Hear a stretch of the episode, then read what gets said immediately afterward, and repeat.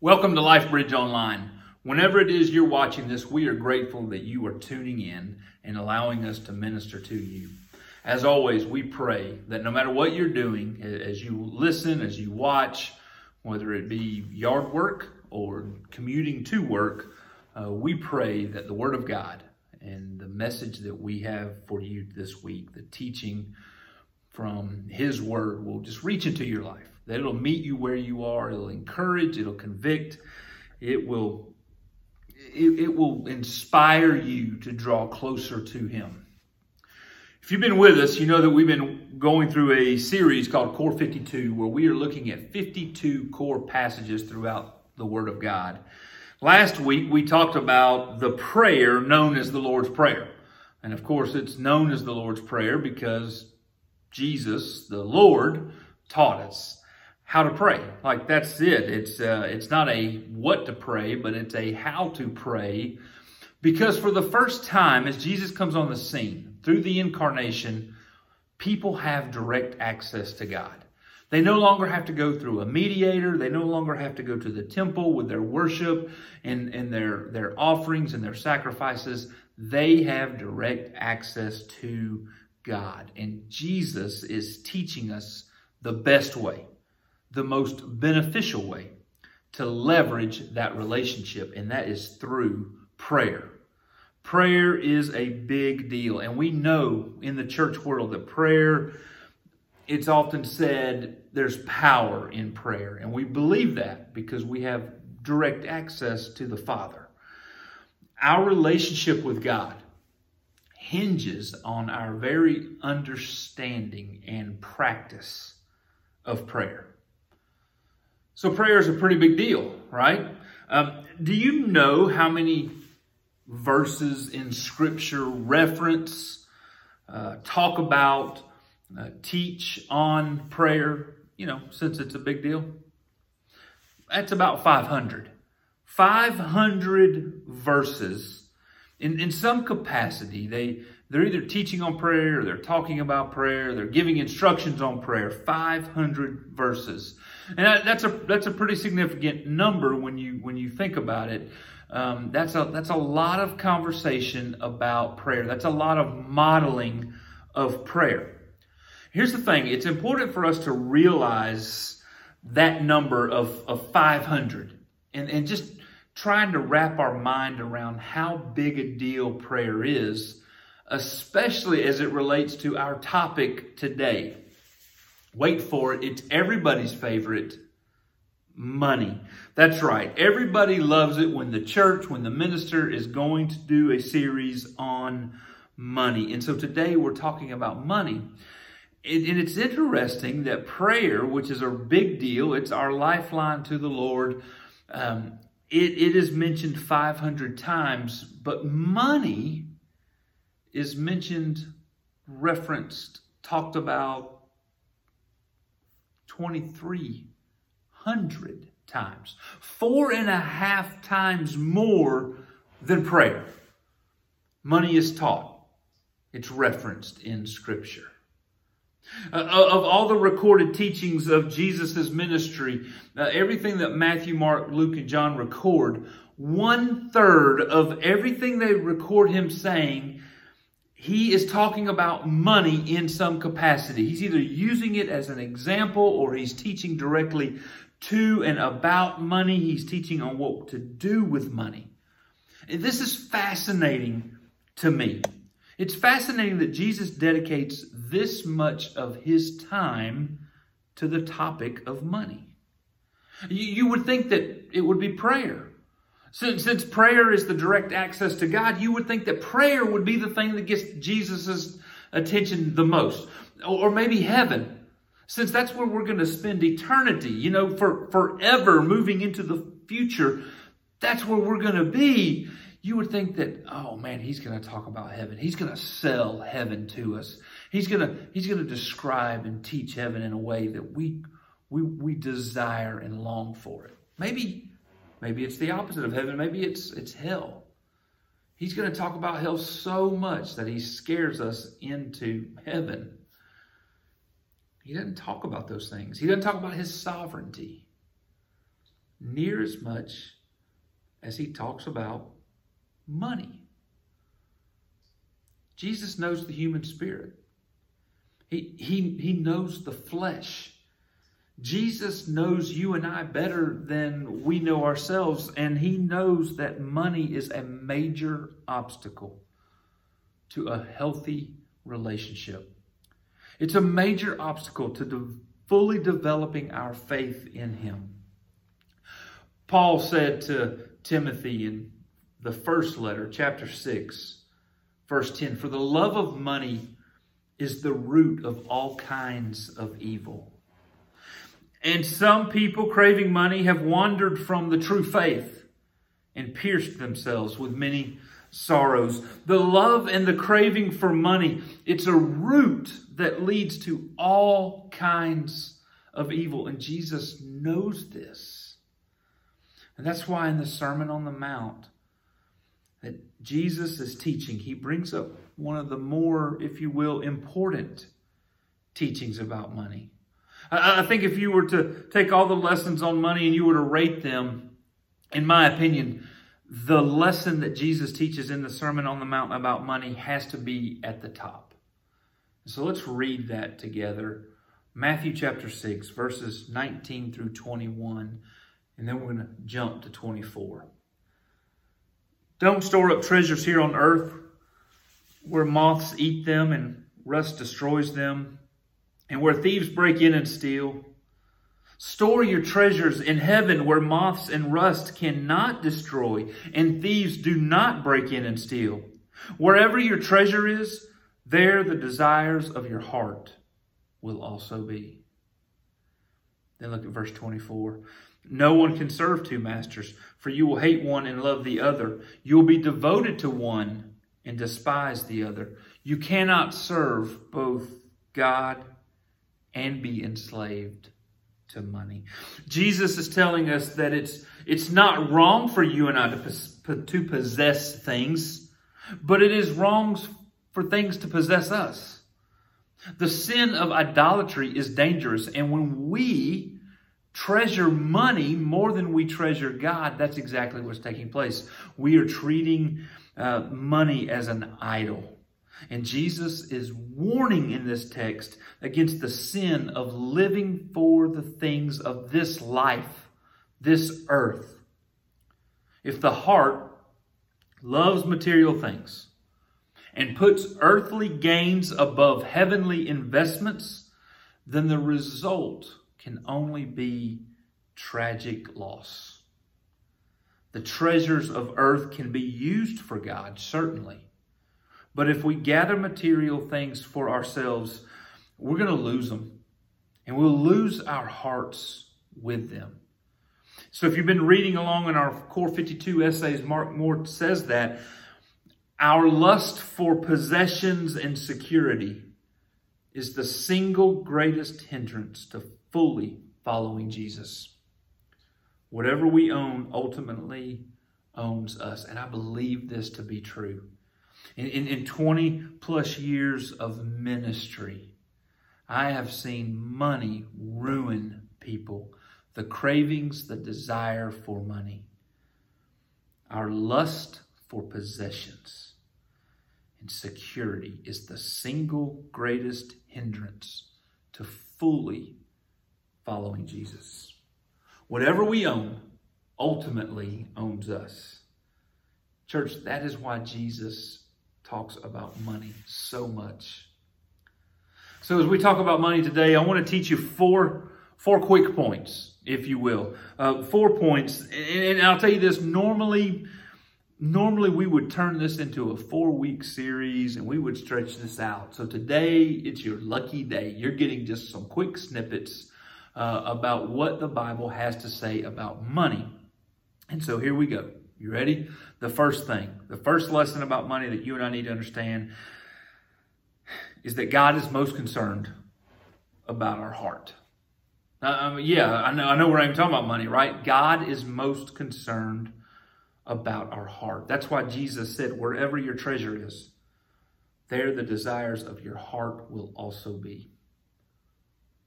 Wherever your treasure is. Church, where's your treasure? What, what is your treasure? What do you value? What do you seek? What do you long for the most?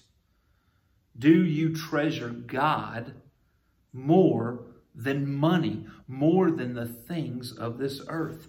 The world tells us, hey, we should follow our heart.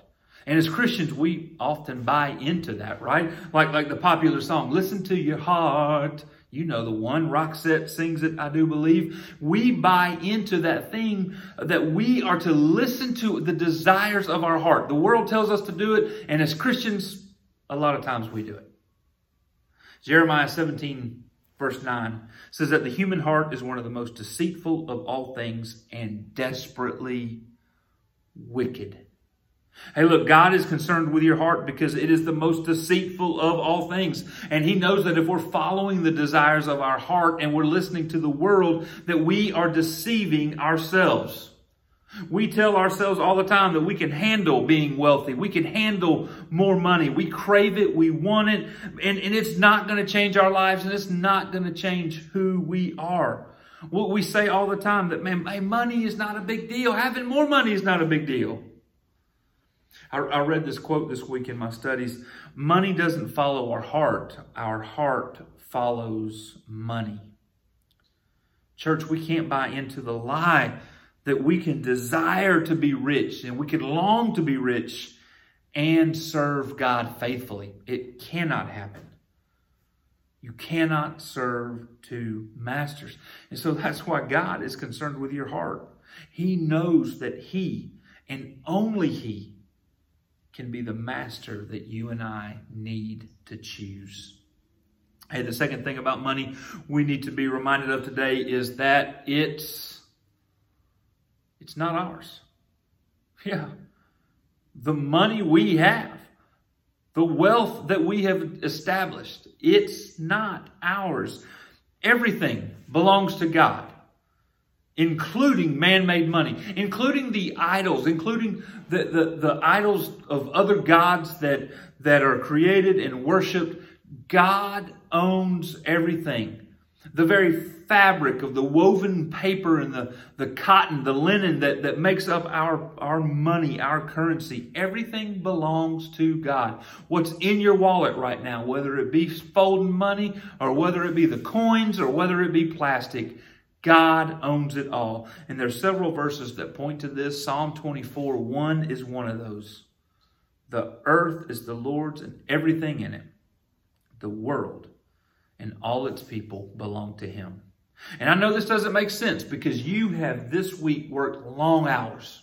You, you have sacrificed, you save, you invest, you manage your finances, and for all intents and purposes, we believe that what we have is ours. But God knows what you and I fail to realize. Everything we have belongs to Him.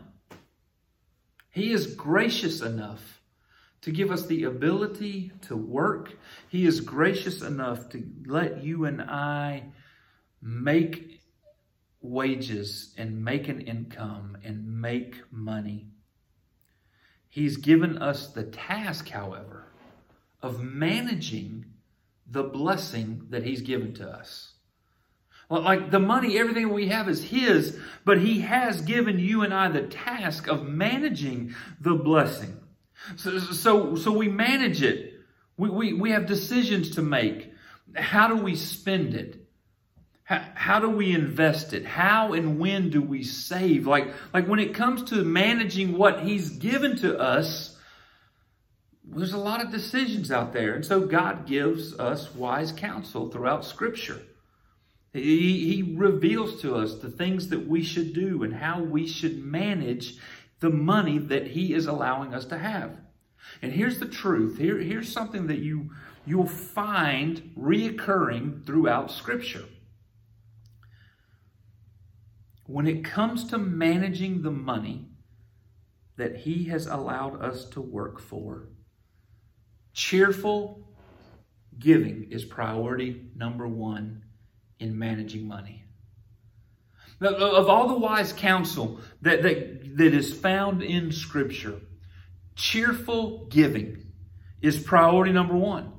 Uh, of, of all the considering a cost and saving and, and, and, and all of the things that Jesus teaches about money and all the things that Solomon teaches about money and what everything that's in Proverbs, here's something that is most consistent all the way back to the early parts of the Old Testament and Deuteronomy. Cheerful giving is priority number one when it comes to you and I being managers of what God has allowed us to have. Paul wrote to the church at Corinth, You must each decide in your heart how much to give. Don't give reluctantly or in response to pressure, for God loves a person who gives cheerfully. Look at 2 Corinthians 9, verse 12. So, two good things will result from the ministry of giving. The needs of the believers in Jerusalem will be met, and they will joyfully express their thanks to God. So, in this passage that Paul is writing to the church about money, he says that we should decide in our heart how much we're going to give.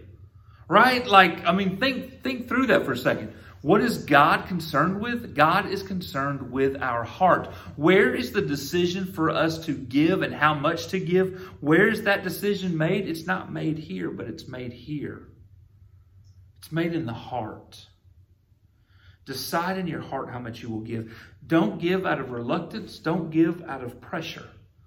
That's why at the conclusion of our live service, when, when, we, when we preach this teaching on Sunday morning, we're not going to give the offering at the end of the at the end of the sermon because we don't want people to give out of reluctance or in response to pressure.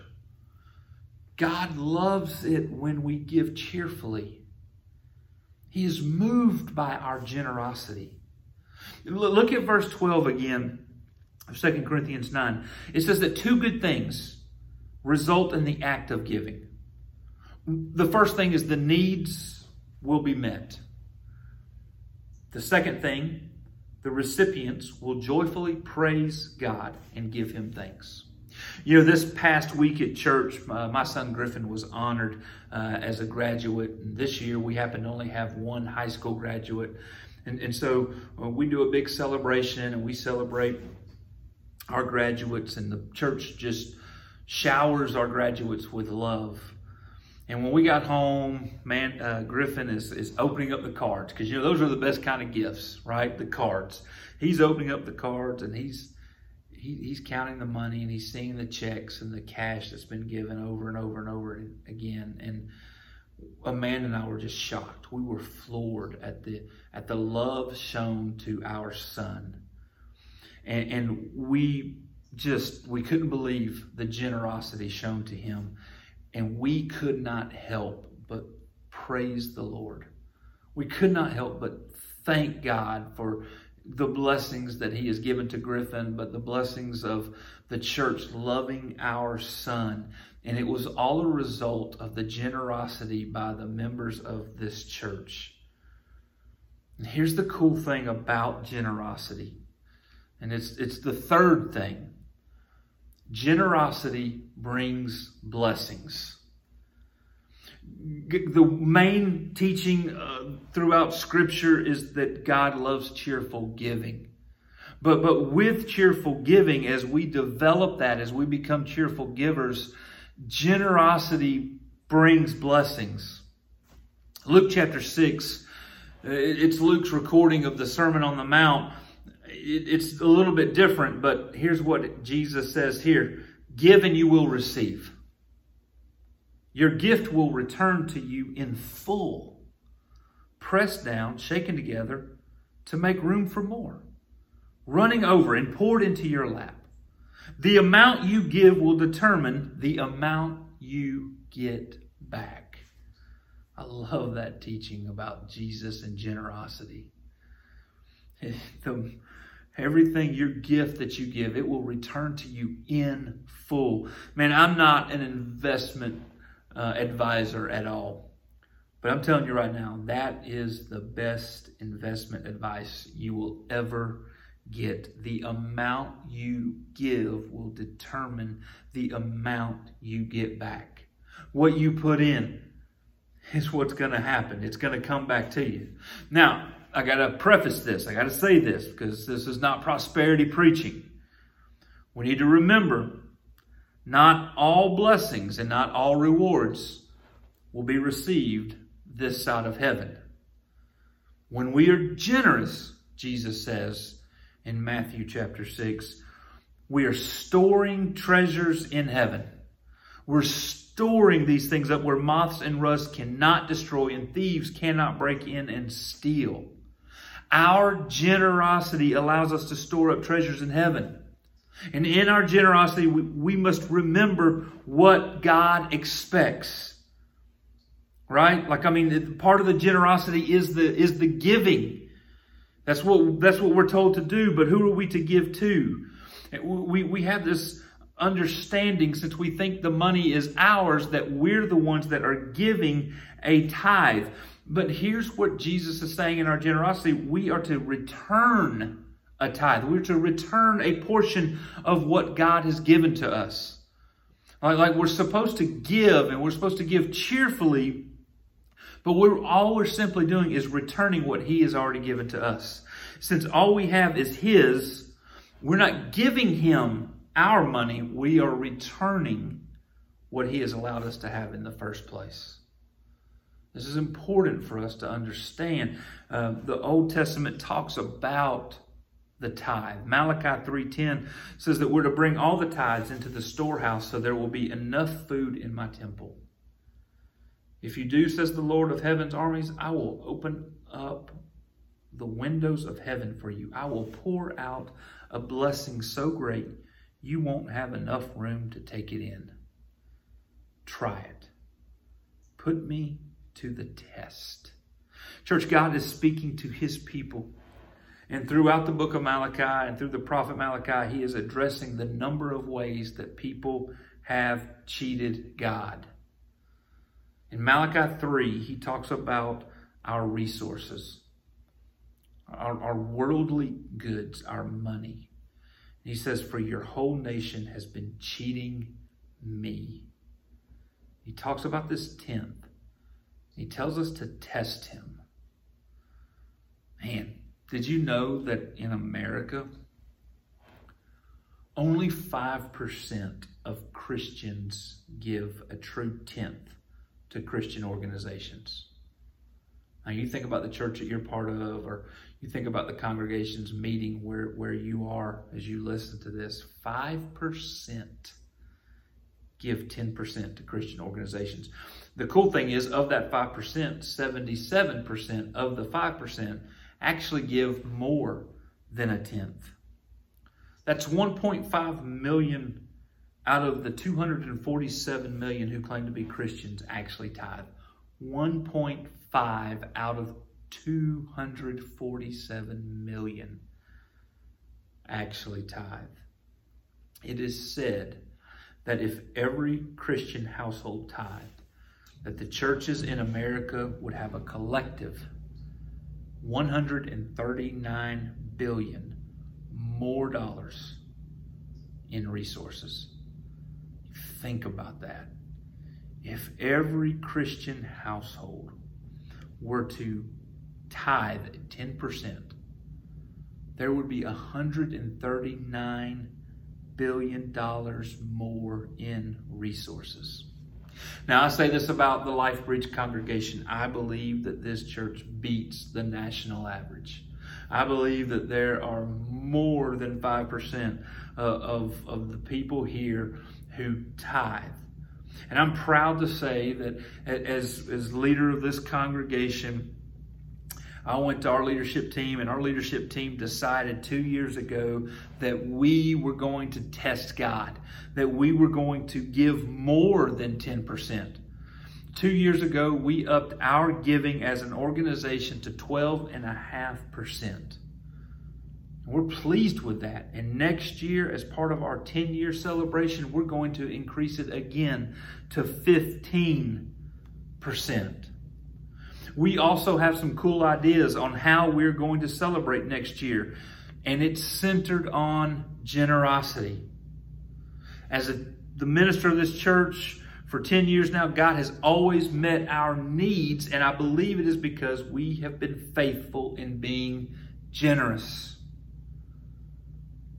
Our first capital campaign as a church was to raise $25,000 to build an expected mother's home in Zimbabwe where moms can come and stay for next to nothing and receive the proper medical care they need the last two months of their pregnancy.